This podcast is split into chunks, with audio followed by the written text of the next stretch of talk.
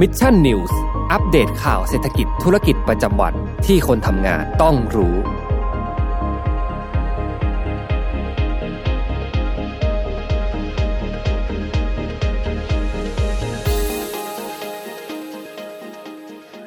สวัสดีครับยินดีต้อนรับเข้าสู่รายการ Mission News Live นะครับประจำวันจันทร์ที่ 14 มีนาคม 2565 นะครับ อยู่กับผม แจ็คทิลาติฮะ แล้วก็อยู่กับน้ำว้าพรณชชาค่ะ 6โมงตรงแบบนี้มารับชมรับฟังข่าวสารสำหรับคนทำงานกันนะครับ สวัสดีน้องน้ำว้าอีกรอบหนึ่งนะครับ สวัสดีค่ะพี่แจ๊ โอ้ไม่ได้เจอกันนาน ครึ่งเดือนผ่านไปแล้วนะเนี่ย เรียบร้อย ใช่ เดือนที่ 3 แล้วใช่ไหมวันนี้วันที่ 14 ไตรมาสสุดท้าย แล้ว ของ นะครับ ปี ก็ต้อง เร็วมาก อย่าลืมนะว่าจริงๆแล้ววันเสาร์นี้เรามีงานด้วยใช่ไหม ใช่ค่ะ MDR on stage นั่นเองนะวันนี้ลืมเตรียมรูปมาโปรโมท สิบเก้า มีนาคมวันเสาร์นี้ บ่า นะ ย ครับ โมงครึ่งถึงห้าโมงครึ่ง ถูกต้องนะก็เปิดประตูเนี่ยจะเปิดบ่ายโมงนะครับ แล้วก็การลงทะเบียนเนี่ยจะเริ่มต้นตั้งแต่เที่ยงตรงเป็นต้นไปเนาะใครที่ได้รับสิทธิ์นะครับ มา ใครได้ เข้าร่วมงาน บสิทธิ์ เอ แล้วฟัอยู่ อ คอมเมนต์บอกกันได้นะคะ ว่ามีใครไปบ้างเพราะว่าว้า ครั กั บบ บพี่แจ๊นี่คือไปรออยู่ที่งานแน่นอนค่ะ แน่นอนครับผมก็เจอพวกเราสองคนแน่นอนนะครับ ยังไงขอบคุณทุกท่านมาก ๆ ที่ให้ความสนใจนะที่อยากจะเข้ามาร่วมงานกันในวันนี้นะครับ ก็ขอขอบคุณมาก ๆ ก็วันนี้ใครที่เข้ามาแล้วนะ เดี๋ยววันนี้มารับชมรับฟังข่าวสารกันนะฮะก็อย่าลืมกดไลค์กดแชร์ให้กับพวกเราสองคนกันด้วยนะครับ ใจก็ได้ นะอ่ะสวัสดีท่านแรกของเรานะครับ คุณกฤตเมธนะครับ สวัสดี ค่ะ ด้วยนะค คอมเม รับนต์แรกมาแล้ว หกโมงตรงแบบนี้นะฮะ ก็วันนี้เราก็ยังอยู่กันอย่างอบอุ่นนะกับดีน่าโทนิวนะครับน้ำเต้าหู้ออร์แกนิกนะ สะอาดอร่อย อืมแล้วก็ให้คุณเนี่ยออร์แกนิกได้ทุกวันนะครั ค่ะ บ แล้วก็แบบเป็นแหล่งของโปรตีนด้วยนะคะ ใช่นะฮะใครที่สนใจนะ ช่วงนี้หาซื้อได้แล้วนะ พี่ไปเดินตามแบบพวกเอ่อท็อปอะไรอย่างนี้ก็มีแล้วนะ แอบนะคะ แอบนะคะว่านี่คือที่พกมา อันนี้คือไซส์จริง ใช่ไซส์จริงเขาคือจริงจริงๆนะคะ แล้วหลายคนบอกว่าอยากกินไซส์นี้ อุ๊ย อ่ะเดี๋ยวก็ได้นะซื้อมาสักประมาณสิบขวดรวมกันก็น่าจะเป็นไซส์นี้ ทางดีน่าเขาเตรียมแล้วนะพูดกันได้ต้องซื้อนะ ค่ะ นะครับผม อ่ะ วันนี้ก็ยังอยู่กับสมมูลกันอีกด้วยนะครับ ยังไงก็สวัสดีทุกท่านกันอีกครั้งหนึ่งนะฮะก็ต้องบอกว่าสัปดาห์นี้นะครับ เป็นสัปดาห์ที่เปิดมาน้องนำวาสถานการณ์ยูเครนแล้วก็รัสเซียเนี่ยอันนี้ประมาณเกือบเกือบสองสัปดาห์แล้วนะฮะต้องบอกว่าล่าสุดเนี่ย สัปดาห์นี้เปิดมาคือสถานการณ์เนี่ยมันต้องติดตามเป็นสัปดาห์รายสัปดาห์ไปใช่ไหม ค่ะ วันไหนจะมีข่าวอะไรบ้างนะครับ ก็วันนี้เนี่ยปรากฏว่ามีการพูดคุยเจรจาเป็นครั้งที่สี่แล้วนะครับ ระหว่างยูเครนแล้วก็รัสเซียนั่นเองเดี๋ยววันนี้มาอัปเดตกันว่า เออสถานการณ์ทิศทางแนวโน้มเป็นอย่างไรกันบ้างนะครับ แล้วก็เดี๋ยวในข่าวถัดๆไปเนี่ยก็แน่นอนว่ามีข่าวสารที่นอกเหนือจากเรื่องราวของยูเครนก็รัสเซียมาฝากกันอีกด้วยนะครับ เดี๋ยวเราไปเริ่มกันที่ข่าวแรกกันก่อนเลยเนาะน้องนำวาก็คือ วันนี้เนี่ยนะครับสำนักข่าว The Guardian นะครับได้มีการรายงานว่า ตัวแทนนะครับของรัฐบาลรัสเซียแล้วก็ยูเครนเนี่ยเตรียมที่จะเริ่มต้นการเจรจาเพื่อสงบศึกเป็นครั้งที่ 4 อย่างเป็นทางการแล้วนะครับ จริงๆแล้วเขาบอกว่าเป็นช่วงเช้าของวันจันทร์ ซึ่งก็คิดว่าน่าจะเป็นช่วงประมาณนี้แหละตามเวลาท้องถิ่นเนาะ ค่ะ ใช่ไหมเพราะว่าบ้านเราเนี่ยเย็นๆก็น่าจะเป็นช่วงเช้า ของที่นู่นเนาะ ค่ะ ก็ตอนนี้นะครับน่าจะมีการพูดคุยเนี่ยน่าจะเริ่มต้นกันแล้วนะครับ ก็หลังจากที่มีรายงานนะครับว่าเมื่อช่วงเสาร์อาทิตย์ที่ผ่านมาเนี่ยกองทัพรัสเซียมีการยกระดับการโจมตีนะครับ อย่างเข้มข้นเลยนะครับไม่ว่าจะเป็นการยิงจรวดมิสไซล์นะครับ ระยะไกลถล่มฐานฝึกกองกำลังทหารของยูเครนนะครับ ที่มีชื่อว่าฐานยาอ่ายาโวริฟ International Center for Peacekeeping and Security นะครับ ซึ่งประเด็นมันก็คือว่า ฐานนี้เนี่ย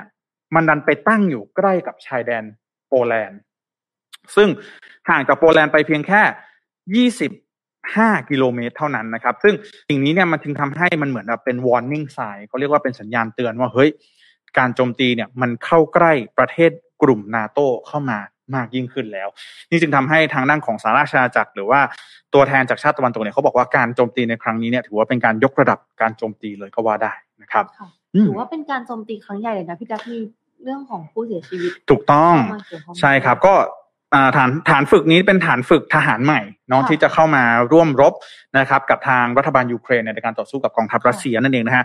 การโจมตีในครั้งนี้เนี่ยส่งผลให้มีผู้เสียชีวิตนะครับ จากที่มีการรายงานเนี่ยก็คืออยู่ที่ราวๆประมาณสามสิบห้าคนด้วยกัน นะครับแล้วก็มีผู้บาดเจ็บเนี่ยกว่าหนึ่งร้อยสามสิบสี่คนนะครับ ซึ่งสิ่งนี้เนี่ยมันจึงทำให้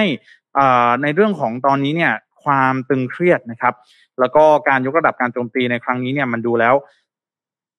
มาไกลมากใช่ อืม หนักหน่วงมากนะครับ แล้วก็ต้องบอกว่าการที่ฐานทัพยูเครนเนี่ยห่างเอ่อฐานทัพยูเครนในครั้งนี้ห่างจากโปแลนด์ไม่ถึง 10 กิโลเมตรเนี่ยก็ทำให้ทางด้านของประเทศกลุ่มนาโตเองก็เตรียมการด้วยเหมือนกันที่จะรองรับในกรณีที่ หากเกิดเหตุโจมตีเกิดขึ้นนะครับ ที่ใกล้เคียงกับบริเวณชายแดนมากยิ่งขึ้นนะครับ เออพี่แจ๊คเพราะว่าลองคิดดูสิสมมติว่าคนที่อยู่ในโปแลนด์อย่างเงี้ย อืม โอ้โหเดี๋ยวสนหลังกันไปตามๆเลยนะ ใช่ แล้วก็ต้องบอกก่อนว่า ถ้าหากว่ามันมีการโจมตีที่โปแลนด์เกิดขึ้นเนี่ยเพราะว่าโปแลนด์เนี่ยเป็นประเทศชาติสมาชิกนาโต ค่ะ นั่นจะอาจจะหมายความว่าในอนาคตอาจจะมีการโจมตีจากชาตินาโตเนี่ยทั้งหมดเลยก็ว่าอาจจะเป็นการยกระดับสงครามครั้งนี้เลยขึ้นมาก็เป็นได้จากตอนแรกเนี่ยเป็นเพียงแค่ยูเครนแล้วก็รัสเซียเท่านั้นใช่ไหมพอโจมตีชาตินาโตปุ๊บเนี่ยคือชาตินาโตเนี่ยนองนวาทราบไหมว่าเขามีกฎอะไรข้อหนึ่ง ถ้าเกิดหนึ่งในประเทศนั้นได้รับก็คือทุกคนจะต้องรวมกั ใช่ ถ้าเกิดว่าหนึ่งชาติชาติสมาชิกเนี่ย ค่ะ นะเพียงแค่หนึ่งประเทศเนี่ยถูกโจมตี ค่ะ จะถือว่าโจมตีชาติสมาชิกนาโตทั้งหมด อืม เพราะฉะนั้นแล้ว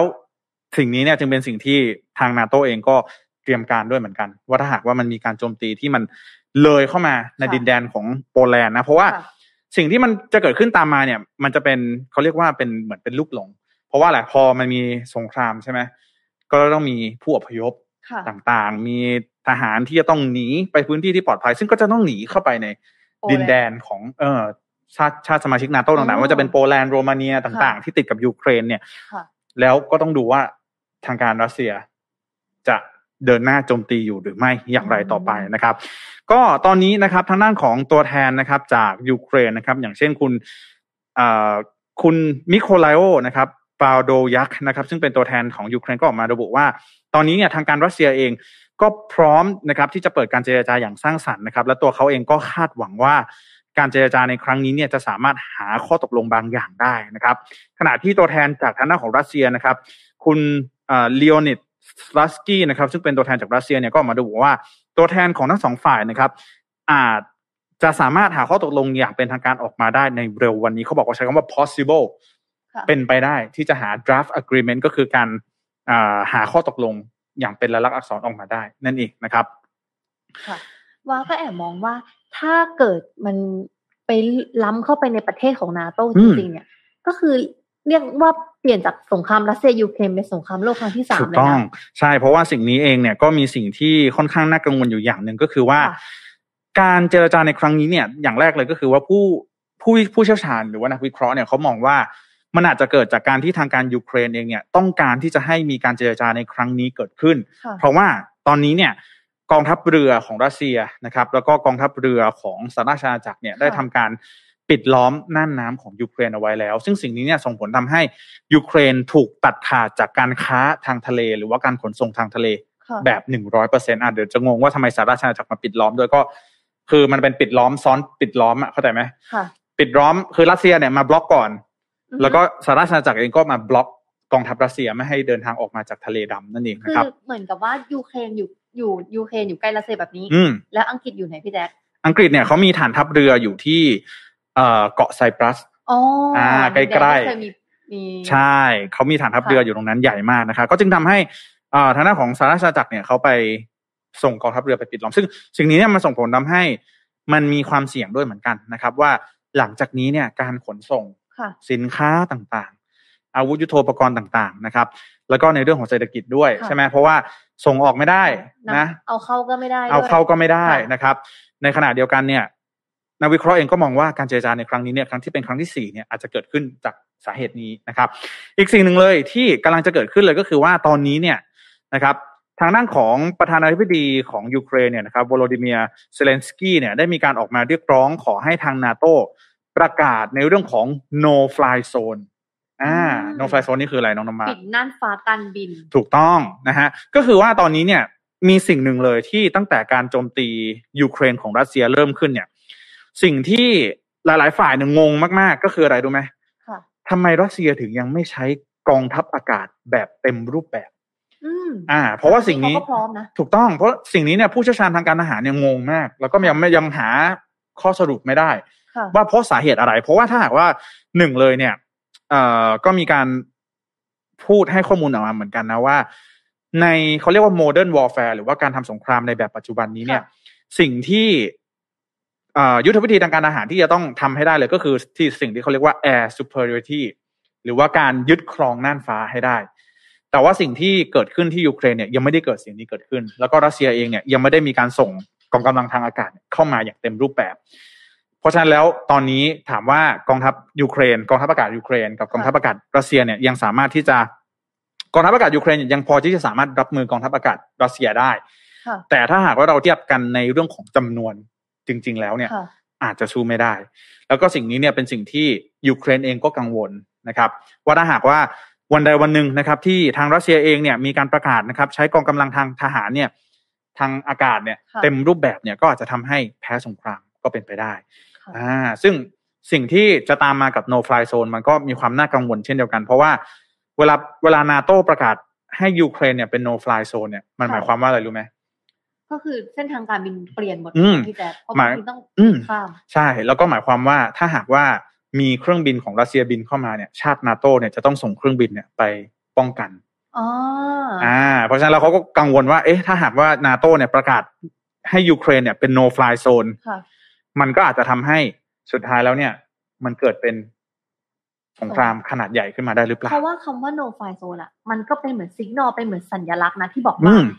พร้อมสำหรับสงครามแล้วจ้า ถูก มีแค่ ต้อง ของเราแล้วแหละ นะครับ การฟ้านี้ เพราะฉะนั้นแล้วตอนนี้เนี่ยก็ ค่ะ คืออย่างที่บอกว่าทั้งสองฝ่ายเองก็อยากจะต้องหา agreement หาข้อสรุปให้ได้ เพราะว่าถ้าหากหาข้อสรุปไม่ได้เนี่ยความเสี่ยงที่จะเกิดสงครามขนาดใหญ่เนี่ยมันก็ยิ่งเสี่ยงเข้าไปเรื่อยๆนะครับอย่างไรก็ตามเนี่ยทางด้านของยูเครนนะครับประธานาธิบดีวโลดิเมียร์เซเลนสกี้ของยูเครนเองก็มีการออกมาบอกว่าจะสู้ ค่ะ จนทหารคนสุดท้ายเลยนะครับเพราะฉะนั้นแล้วสิ่งนี้เนี่ยก็จะทำให้เราเห็นได้ชัดว่า ถ้าหากว่าการเจรจาในครั้งนี้ยังไม่สามารถหาข้อยุติได้เนี่ยนะครับ การโจมตีก็ยังยังคงดำเนินต่อไปในตลอดสัปดาห์นี้นั่นเองนะครับจนกว่าจะสามารถเจรจากันได้อีกรอบหนึ่งนะครับ ขณะที่อีกด้านหนึ่งก็มีข่าวเหมือนกันนะฮะว่าล่าสุดนะครับ มีข้อมูลออกมาระบุว่าทางด้านของรัสเซียเองเนี่ยได้มีการร้องขอนะครับ ความช่วยเหลือทางด้านอาวุธจากจีนนะครับ ซึ่งสิ่งนี้เนี่ยมันก็ค่อนข้างน่ากังวลอีกเช่นเดียวกัน เพราะว่า อ่ะ หนึ่งตอนนี้รัสเซียถูกคว่ำบาตรหมดแล้วไง ค่ะ เหลือแค่ เหลือแค่จีน ใช่ ใช่ ไหม มหาอำนาจ ใช่ เพราะฉะนั้นแล้วตอนนี้เนี่ยนะครับทางสหรัฐเองเนี่ยก็ได้มีการที่จะส่งตัวแทนนะครับ ไปพูดคุยกับตัวแทนของจีนนะครับ ที่กรุงโรมที่อิตาลีในวันนี้ ในเรื่องของอาการที่รัสเซียเนี่ยได้มีการขอร้องให้จีนเนี่ยช่วยเหลือด้านอาวุธแก่รัสเซียนะครับ ซึ่งก่อนหน้านี้เนี่ยทางการจีนเองก็ออกมาปฏิเสธข้อมูลดังกล่าวนะครับ แต่ว่าสหรัฐเองเนี่ยก็เรียกได้ว่าไม่สามารถที่จะอยู่เฉยได้นะก็จะต้องเข้ามา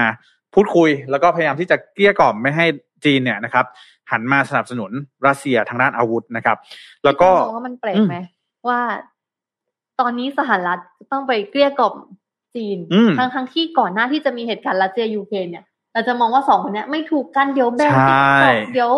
เดี๋ยวแบนติ๊กตอกเดี๋ยวแบนนู่นแบนนี่กัน อืมเพราะว่าเรื่องนี้เนี่ยเขาบอกว่ามันไม่ได้มันไม่ได้ส่งผลแค่เรื่องของสถานการณ์ในยูเครนแล้ว ค่ะ แต่เขาบอกว่ามันจะเป็นในเรื่องของทิศทางของซูเปอร์พาวเวอร์ของโลกเลย ว่าเขาเรียกว่าบาลานซ์ออฟพาวเวอร์ ค่ะ เรื่องของการถ่วงดุลอำนาจกัน ค่ะ ถ้าสหรัฐไม่สามารถเจรจาให้จีนเนี่ยยุติการช่วยเหลือรัสเซียได้ ค่ะ มันก็หมายความว่าในอนาคตเนี่ยถ้าหากว่าจีนเข้าไปยุ่งกับคอน FLICT ความขัดแย้งไหนๆเนี่ย ค่ะ สหรัฐเองก็อาจจะไม่สามารถที่จะเป็นตัวกลาง ในการที่จะเข้ามาเจรจาเข้ามาพูดคุยหรือว่าช่วยเหลืออะไรได้ ค่ะ เพราะฉะนั้นเราก็จะทำให้จีนนามีความน่าเกรงขามมากขึ้น ค่ะ อืม คำนี้น่าสนใจนะคะ ตัวกลาง ใช่ อืม ตัวกลางจริงหรือเปล่า ใช่พี่แจ๊ค นั่นน่ะสิฮะ เพราะฉะนั้นแล้วสิ่งนี้เนี่ยจึงเป็นสิ่งที่เอ่อก็น่าจะต้องจับตามองว่าเป็นเป็นสองเรื่องที่จะต้องจับตาดูในสัปดาห์นี้นะครับสำหรับสถานการณ์ที่ยูเครนแล้วก็รัสเซียหนึ่งการพูดคุยเนี่ย เชื่อว่าเดี๋ยวเราอ่านข่าวไปนอนตื่นเช้ามาน่าจะมีอัปเดต ว่าการพูดคุยในครั้งที่สี่เนี่ย จะมีข้อตกลงอะไรอย่างไรบ้างนะครับสองก็คือว่า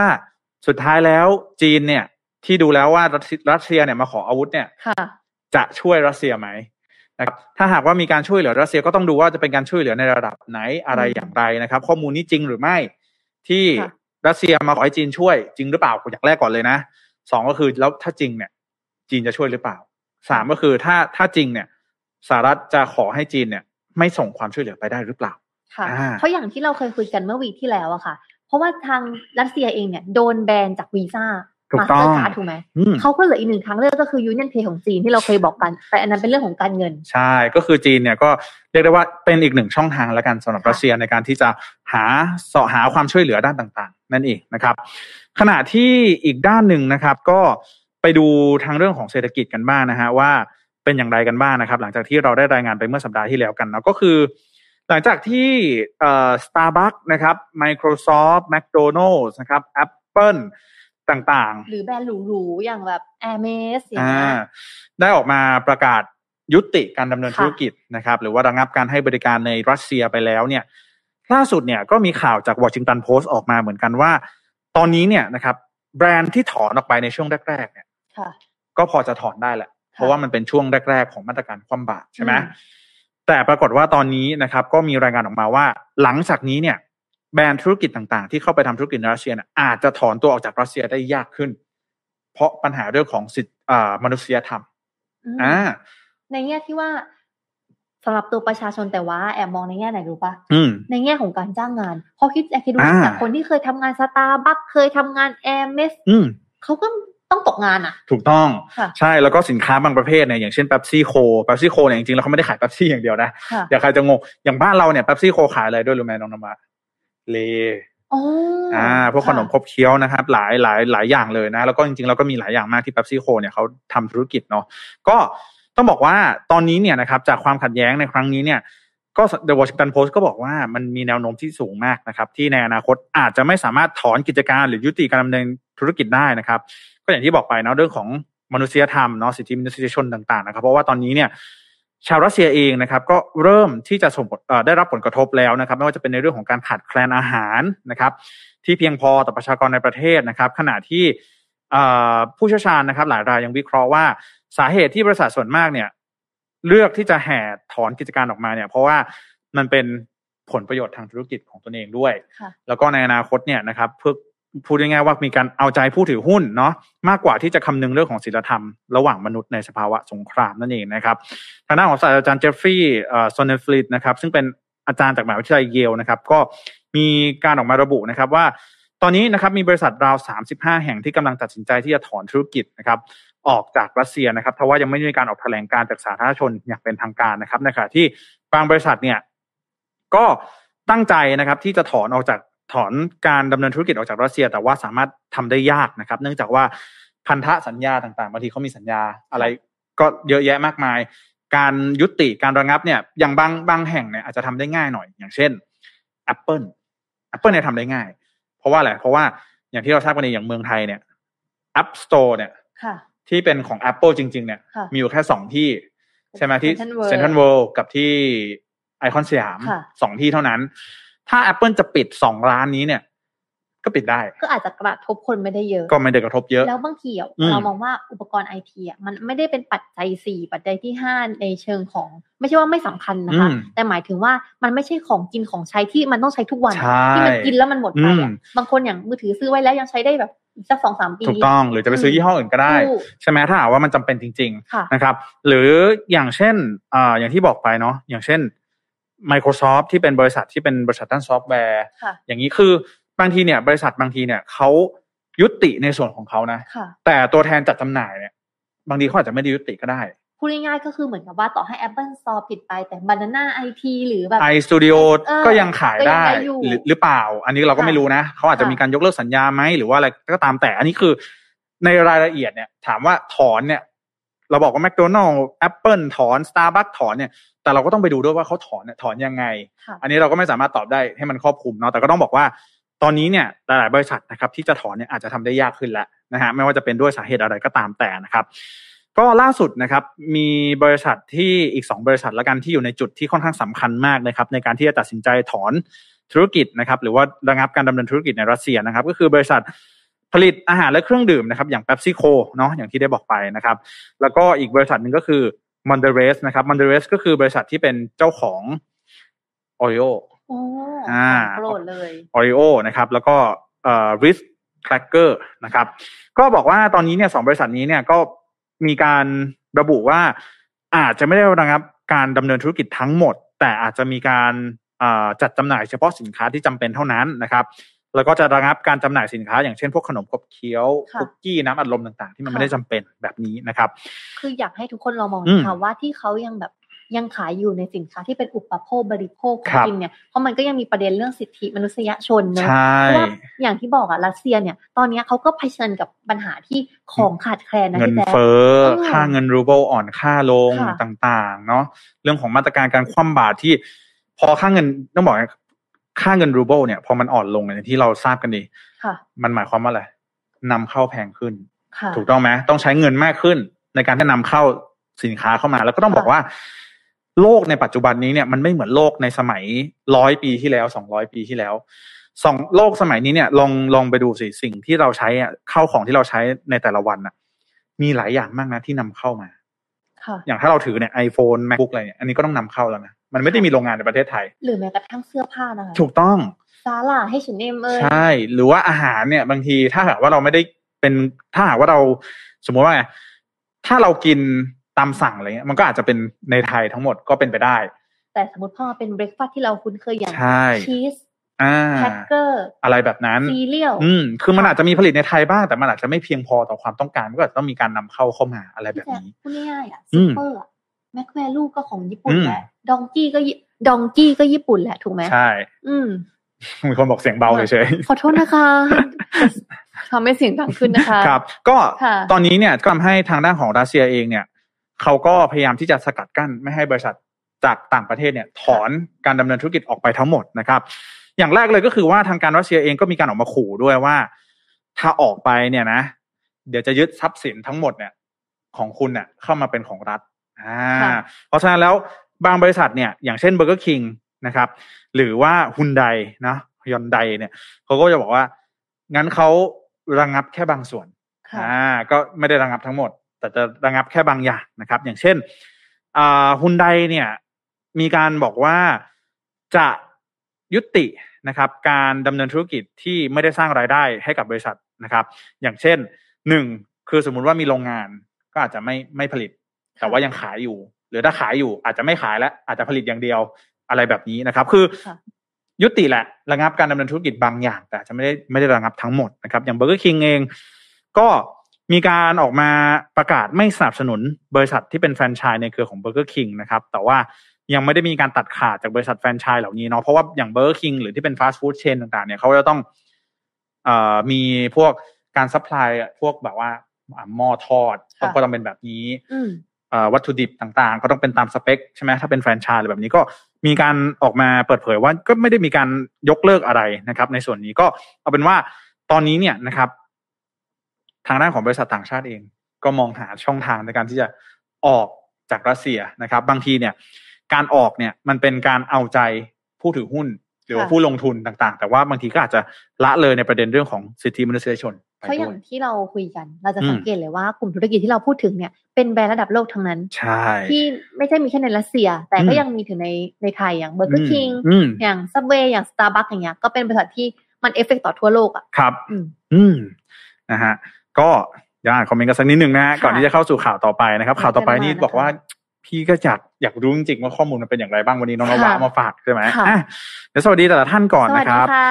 สวัสดีพัทระคุณพัทรพลด้วยนะค สวัสดีค่ะ รับวันนี้อยู่ที่ไหนกันบ้างคะคุณผู้ฟั อื ง ม อันนี้แฟนคลับน้องนวานะฮะสวัสดีคุณไพศาล ค่ะ ด้วยนะครับ คุณไพศาลสวัสดีค่ะ เจอกันนะ ครั คะ บ วันเสาร์นี้นะคะ สวัสดีคุณเมสซี่ด้วยนะครับ ค่ะ อืม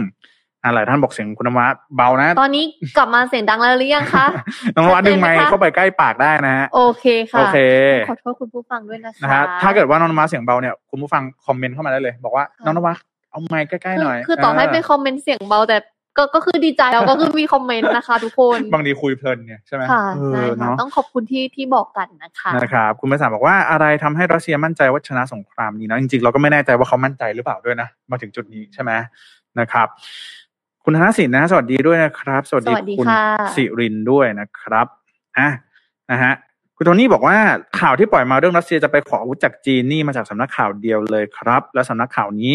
เป็นแนวขวาจัดด้วยนะฮะสื่อกระพือกันใหญ่มากนะ อันนี้ไม่แน่ใจว่าสื่อไหนเหมือนกันนะ แต่ก็นี่แหละอย่างที่บอกไปว่าหนึ่งรัสรัสเซียไปขอให้จีนช่วยด้านอาวุธเนี่ย เช็คก่อนเลย จริงหรือเปล่า ค่ะ อ่าจริงหรือเปล่านะครับ เดี๋ยวเรามาดูเชื่อว่าสัปดาห์นี้น่าจะมีความชัดเจนออกมา มากยิ่งขึ้นนะ แต่ว่าซอสที่ผมไปเอามาเนี่ยก็ CNN นะ ค่ะ ก็ไม่แน่ใจเหมือนกันนะฮะว่าเราจะสามารถอ้างอิงกับ CNN ได้มากน้อยแค่ไหน ในช่วงสถานการณ์แบบนี้ต้องบอกว่าช่วงสงครามเนี่ย มันเป็นอีกอีกด้านหนึ่งเนี่ยมันก็เป็น information war ด้วยเช่นเดียวกัน ค่ะ เนาะอย่างเช่นที่เขาบอกว่ายูเครนเนี่ย ก็จะนำเสนอข่าวในลักษณะที่ตัวเองเนี่ย ดูแข็งแกร่ง ดูกล้าหาญดูเสียสละ รักชาติ รักชาติทุกคนจะต้องโอ้โหมี อธิปตอะไรนะอำนาจปะ อธิปไตยของตนเองอะไรแบบนี้นะครับ ในขณะที่รัสเซียเอง ค่ะ ก็จะไม่ค่อยนำเสนอภาพที่เป็นความเสียหาย ค่ะ ไม่ค่อยนำเสนอภาพเอ่อผู้คนอะไรชาวยูเครนอะไรต่างๆ เพราะว่าการเข้าโจมตียูเครนในครั้งนี้เนี่ยรัสเซียไม่ได้มีความชอบธรรมในการทำสงคราม ค่ะ อ่า เพราะฉะนั้นแล้วการเผยแพร่ภาพพวกนี้ออกไปเนี่ยก็จะทำให้รัสเซียเนี่ยดูไม่ดี ค่ะ อ่า เช่นเดียวกันนะครับ มันจึงทำให้มันเป็น information war ด้วย แล้วก็ต้อง ค่ะ เสพข่าวกันอย่างใกล้ชิด แล้วก็มีวิจารณญาณนิดหนึ่ง ค่ะพี่แจ๊ค อืม คอม นะ เม ฮะ นต์สุดท้ายมาจากคุณ นุชชี่ ไม่ใช่สุดท้ายนะ อ่า คุณนุชชี่บอกว่าสวัสดีค่ะน้องนวัดตัดผมแล้ว ใช่ค่ะ ต้อนรับซัมเมอร์นะคะ แจกความสดใสค่ะเพราะ โอ้อากาศ จงๆ ร้อนมาก ร้อนค่ะพี่แจ๊ค บอก แล้วเห็นว่าทุกอย่างแพงก็กลัวน้ำค่าน้ำที่บ้านจะแพงเข้าไปที่บ้านจะแพงด้วยก็เลย นา ตัด นา ผ สิ ม ฮะ สั้นนะคะ ก็ไม่แน่ใจเหมือนกันว่าเขาบอกว่าใครไม่รู้ย้าย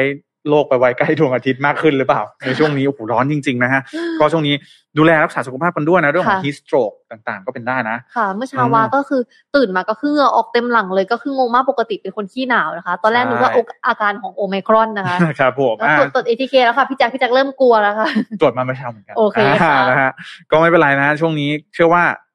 เรื่องของการรักษาโรคโควิดในทีแหละประชาชนคนไทยมีความรู้ความเข้าใจกันมากขึ้นเนาะ ค่ะ ในช่วง ก็คื นี้ อเราก็ยังกาดไม่ตกนะคะ นะครับอ่ะ กลับ ไป มา ดู ที่ข่าวที่แบบว่าเกี่ยวข้องของ อืม ประเทศไทยเราบ้างนะ ครั คะ บ The Economist ค่ะเขาออกมาเผยว่าประเทศไทยของเราครองอันดับท็อป 10 ประเทศที่มี อืม มหาเศรษฐีจาก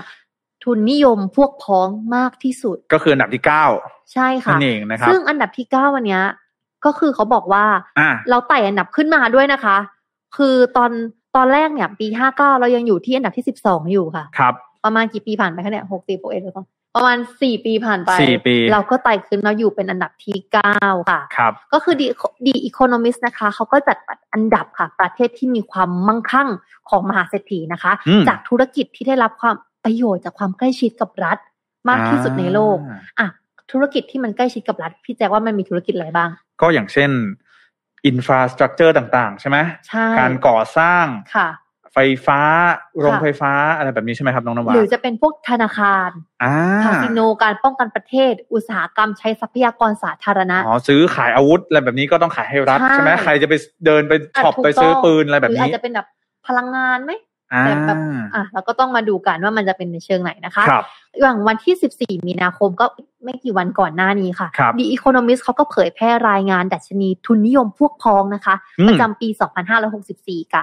เพราะว่าเขาระบุว่าการแพร่กระจายของนักทีพวกพ้องในหลายประเทศเนี่ย อืม ผ่านการแสวงหาค่าเช่าทางเศรษฐกิจของ อืม ผู้ประกอบการที่เขาแบบมีสัมพันธ์กับรัฐหรือบุคคลในรัฐบาลเนี่ย ครับ เพื่อกำไรสูงสุดแก่ธุรกิจเนี่ยมันเป็นพฤติกรรมที่จริง ๆ แล้วเนี่ยเรียกได้ว่ากัดกินระบบเศรษฐกิจนะคะ อืม แต่ในการที่เขาวัดอันเนี้ยเขาใช้เกณฑ์อะไรในการวัดรู้ไหมพี่ เอ แจ๊ อ นั่นน่ะสิ ดีอีโคโนมิสเนี่ยเขาจัดหมวดหมู่แหล่งความมั่งคั่งหลักของ อืม มหาเศรษฐีจำนวน 2,755 คนค่ะ อ๋อ โอเค อืมเขาก็เอากลุ่มนี้มาดูกัน เขาบอกว่าภาคโดยแบ่งภาคธุรกิจและอุตสาหกรรมเป็น 2 หมวดนะคะ ครับ ได้แก่หมวดที่อาศัยความสัมพันธ์แบบพวกพ้อง อืม แล้วก็ไม่อาศัยความสัมพันธ์แบบพวกพ้องนะคะ อืม แล้วเขาบอกว่าไอ้หมวดที่ทั้งสองหมวดเนี่ย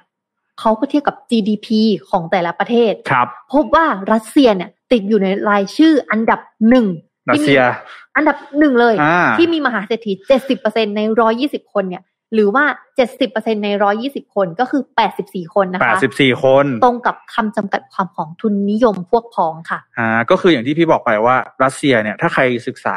รัสเซียอย่างใกล้ชิดเนี่ยก็จะมีกลุ่มที่เขาเรียกว่า Russian oligarch อ่า oligarch เนี่ยจะมาจากคำว่า oligarchy oligarchy ก็คือกลุ่มคนไม่กี่คน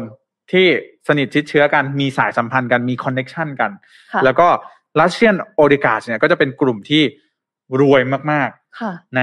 ประเทศรัสเซียอ่า ค่ะ อันนี้ก็อาจจะเป็นไปได้เออ เพราะว่าที่เขาใช้คำว่าพฤติกรรมที่แบบจากพวกพ้อง ใช่ มันกัดกินระบบเศรษฐกิจตรงที่ว่าพอมันมีคนรวยมากๆ อยู่ในประเทศเนี่ย อืม ก็จะมีคนที่จนมากๆ อยู่ ครั ใน บ ประเทศด้วยเช่นกัน อ่ามั มันก็คือเกิดความเหลื่อมล้ำที่สูงนั่นเอง อืม นะคะ ทุกคน สหรัฐล่ะ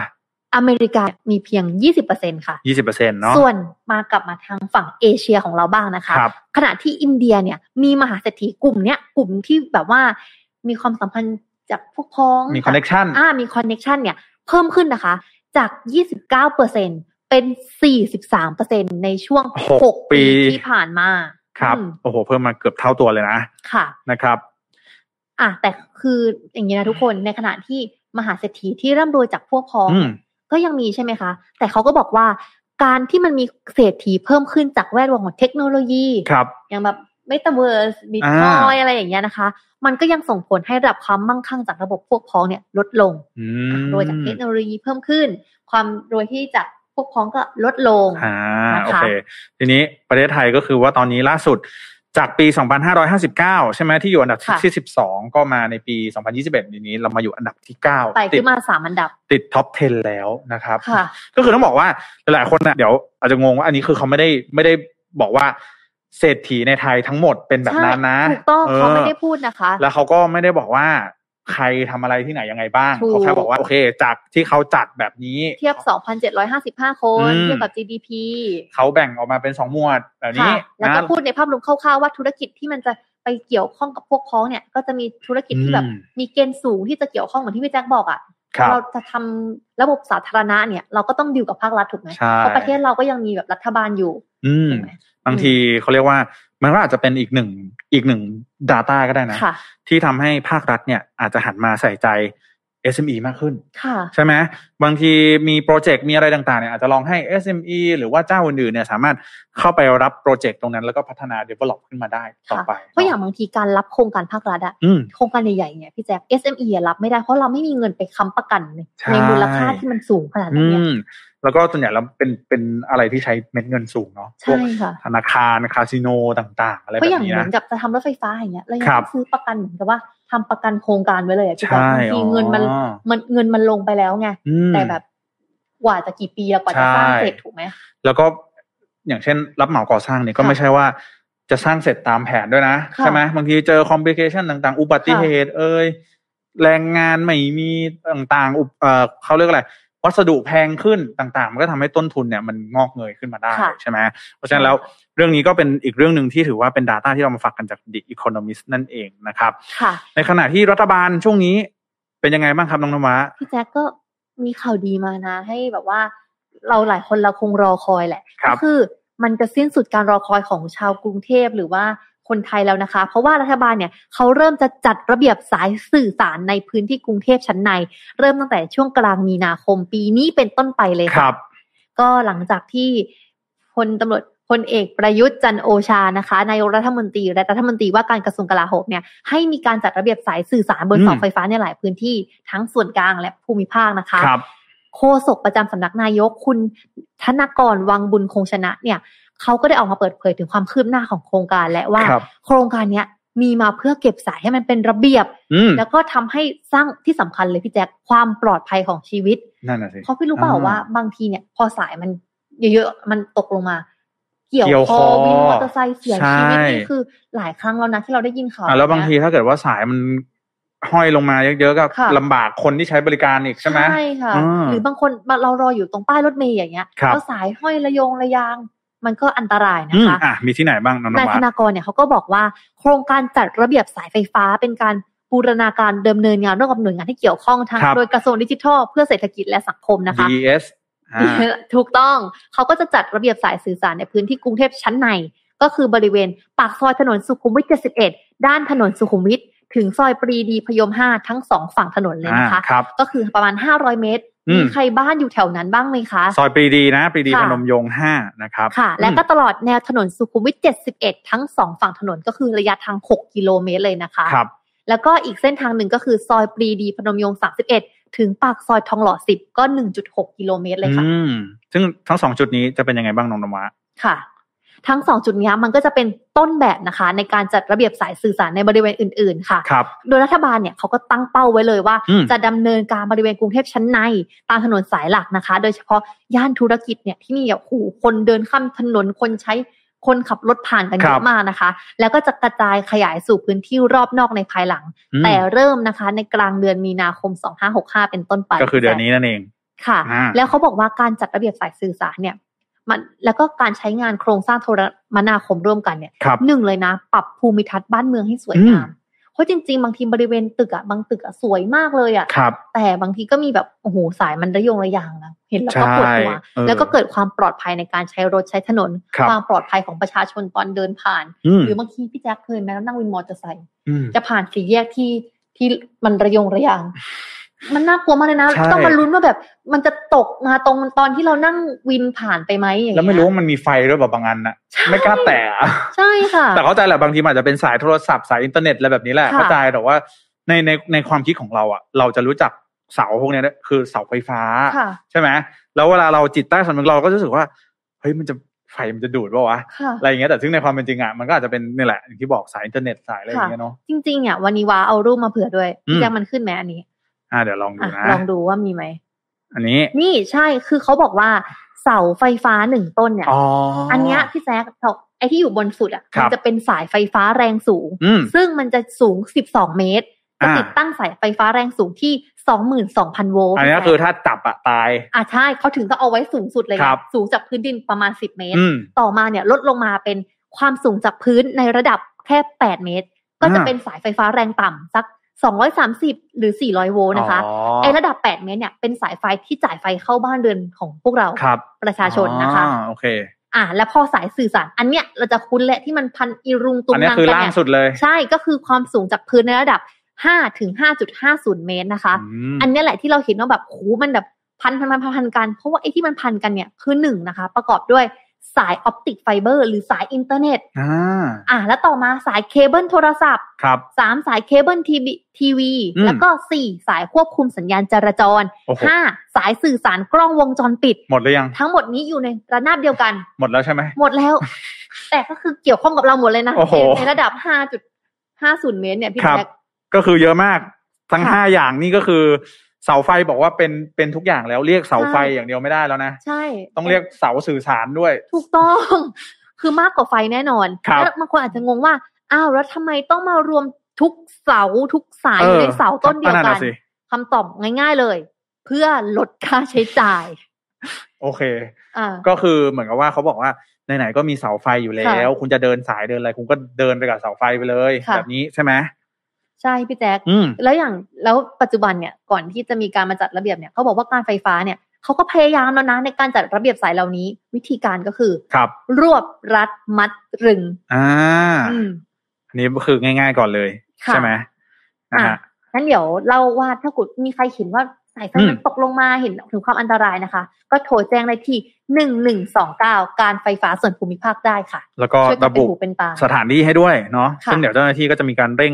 ประสานผู้รับผิดชอบให้เข้าไปแก้ไขโดยด่วนนะ คือต้องบอกอค่ะย่างนี้ก่อนว่า บางทีเนี่ย คนละหน่วยงานนะ ค่ะ เพราะว่าสายเคเบิลสายสื่อสารสายอินเทอร์เน็ตอะไรเนี่ยบางทีเป็นเจ้าของเอกชน ค่ะ ใช่ไหมราชการจะไปทำนู่นทำนี่อะไรก็อาจจะทำไม่ได้ ทันทีก็ทำให้การไฟฟ้าเนี่ยอาจจะเป็นตัวกลางในการติดต่อประสานงานสื่อสารต่างๆ ใช่ไหมให้เขาเข้ามาแก้ไขอะไรแบบนี้เนาะเออเมื่อกี้เห็นทีมงานเนี่ยใส่ภาพ นี่วิธีการเอาสายไฟฟ้าลงดิน โอ้ ของทางด้านของการไฟฟ้าเนาะ เหมือนเราไปเราไปต่างประเทศเห็น อืม บ้านเมืองเขาสวยมากเลย เพราะว่ามัน ใช่ ไม่มีเสาไฟฟ้าอย่างยุโรปอย่างเงี้ยพี่แจ๊ค อืม บ้านเมืองเขาก็จะแบบว่าสะอาดสะอ้านตา ใช่ เออ ต้องบอกว่า อันนี้ก็เป็นอะไรที่เรียกได้ว่าชาวซอยปรีดี ค่ะ นะก็น่าจะได้อ่ารับข่าวดีกันในช่วงนี้ได้ ค่ะ รับความเป็นระเบียบเรียบร้อยของเสาไฟเสาไฟฟ้าเสาสื่อสารต่าง ๆ นะครับ ก็ถือเป็นเรื่องราวดีๆเนอะ อืม ที่แบบว่าสิ่งที่ชาวกรุงเทพอย่างเรารอคอย จะได้มีความปลอดภัยมีคุณภาพชีวิตกัน ใช่ ที่ดีขึ้น ครับ ชีวิตดีๆที่ลงตัว อืม เริ่มใกล้เข้ามาแล้วค่ะ พี่ต้องบอกอย่างนี้บอกว่าที่ ค่ะ ที่ที่ที่พี่อยากเห็นจริง ๆ นะ ค่ะ คือที่ไหนรู้ไหม ที่ไหนพี่แจ๊ค รามคำแหง โอ้ ใครเคยไปรามคำแหงบ้างลองคอมเมนต์มาได้นะ ค่ะ โอ้โห รู้สึกว่าตรงรามคำแหงนี่เป็นอะไรที่คิดว่าอยากจะให้มันมีก่อนเลยอะเออ ค่ะ แบบว่าฟาสแท็กแทนปีดีไปก่อนนะ ใช่ เออ ใช่ไหม ค่ะ นนทวามีที่ไหนไหมที่เคยไปเห็นแล้ว ลุงลังมากเลย อุ้ยพี่แจ๊คไม่รู้จะบอกที่ยังไงอ่ะคือนั่งรถผ่าน เราก็จะคุ้นตาไปแล้ว อืม ต้องถามว่าที่ไหนไม่มีแบบนี้ก่อน ต้องนึกว่าย่านไหนไม่มีที่มันรุงรัง ใช่ไหม ใช่ เออ ที่ นะ เห็น ฮะ ว่ามันสวยๆไม่ไม่มีก็คือในย่านย่าน สุขุมวิท แล้วก็รัตนโกสินทร์น่ะ อ่า เส้นที่ ใช่ เป็น ใช่ ตึกเก่าๆอันนั้นน่ะ อ่า สวยมากเลยเวลา ตรง นั่งรถ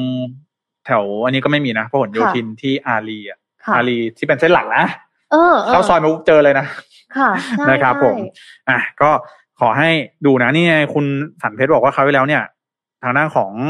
รัสเซลโคอ่ะที่เขามาถ่ายหนังในเมืองไทยอ่ะแล้วเขาก็ถ่ายรูปไปลง ค่ะ ไปลงในทวิตเตอร์เขาอ่ะ แล้วมีอีกคนนึงรู้ไหมพี่แจ๊ค อืม ปีรู้สึกว่าจะปีทั้งสองพันสองพันสิบห้ามั้ง อืม บิลเกตด้วยเอ้ยไม่ใช่ค่ะ 2017 ค่ะ บิลเกตก็เจ้าพ่อ Microsoft ก็เคยโพสต์ นี่นี่นี่ เฟซ นี่ บุ๊กเหมือนกันนะ ทีมงานใส่ภาพมา อัน ให้ นี้ ด้วย เลยบิลเกตก็เคยโพสต์ อ่า ค่ะ เนี่ย โอ้แต่ว่านี่ถ้าอ่านอ่านที่บิลเกตโพสต์จริง ๆ นี่เขาเขา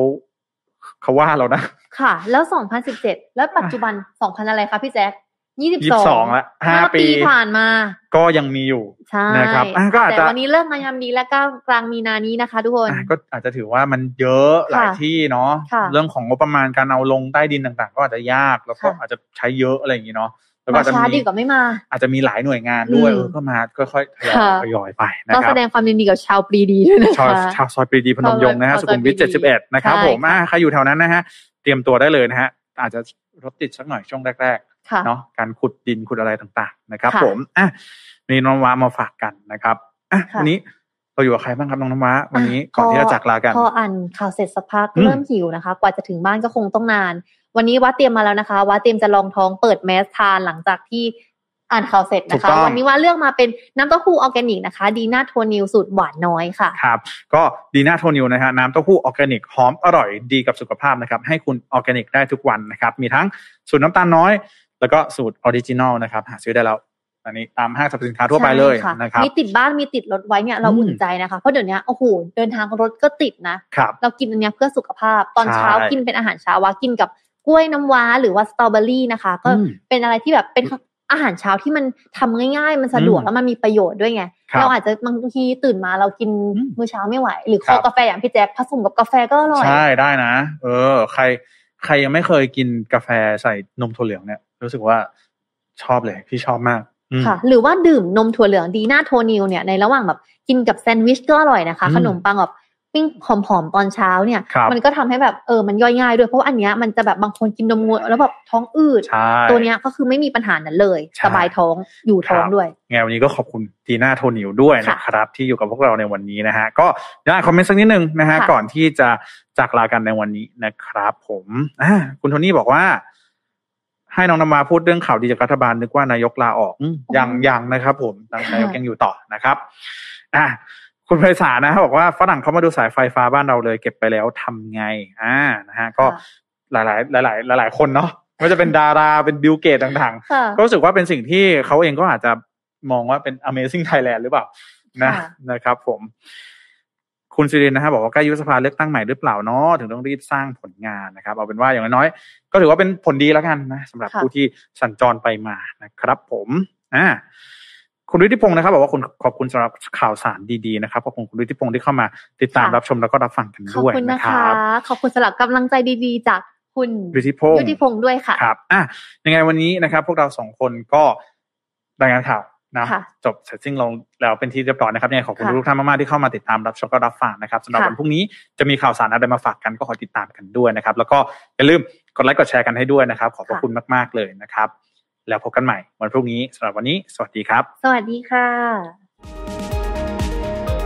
มิชชั่นนิวส์อัปเดตข่าวเศรษฐกิจธุรกิจประจำวันที่คนทำงานต้องรู้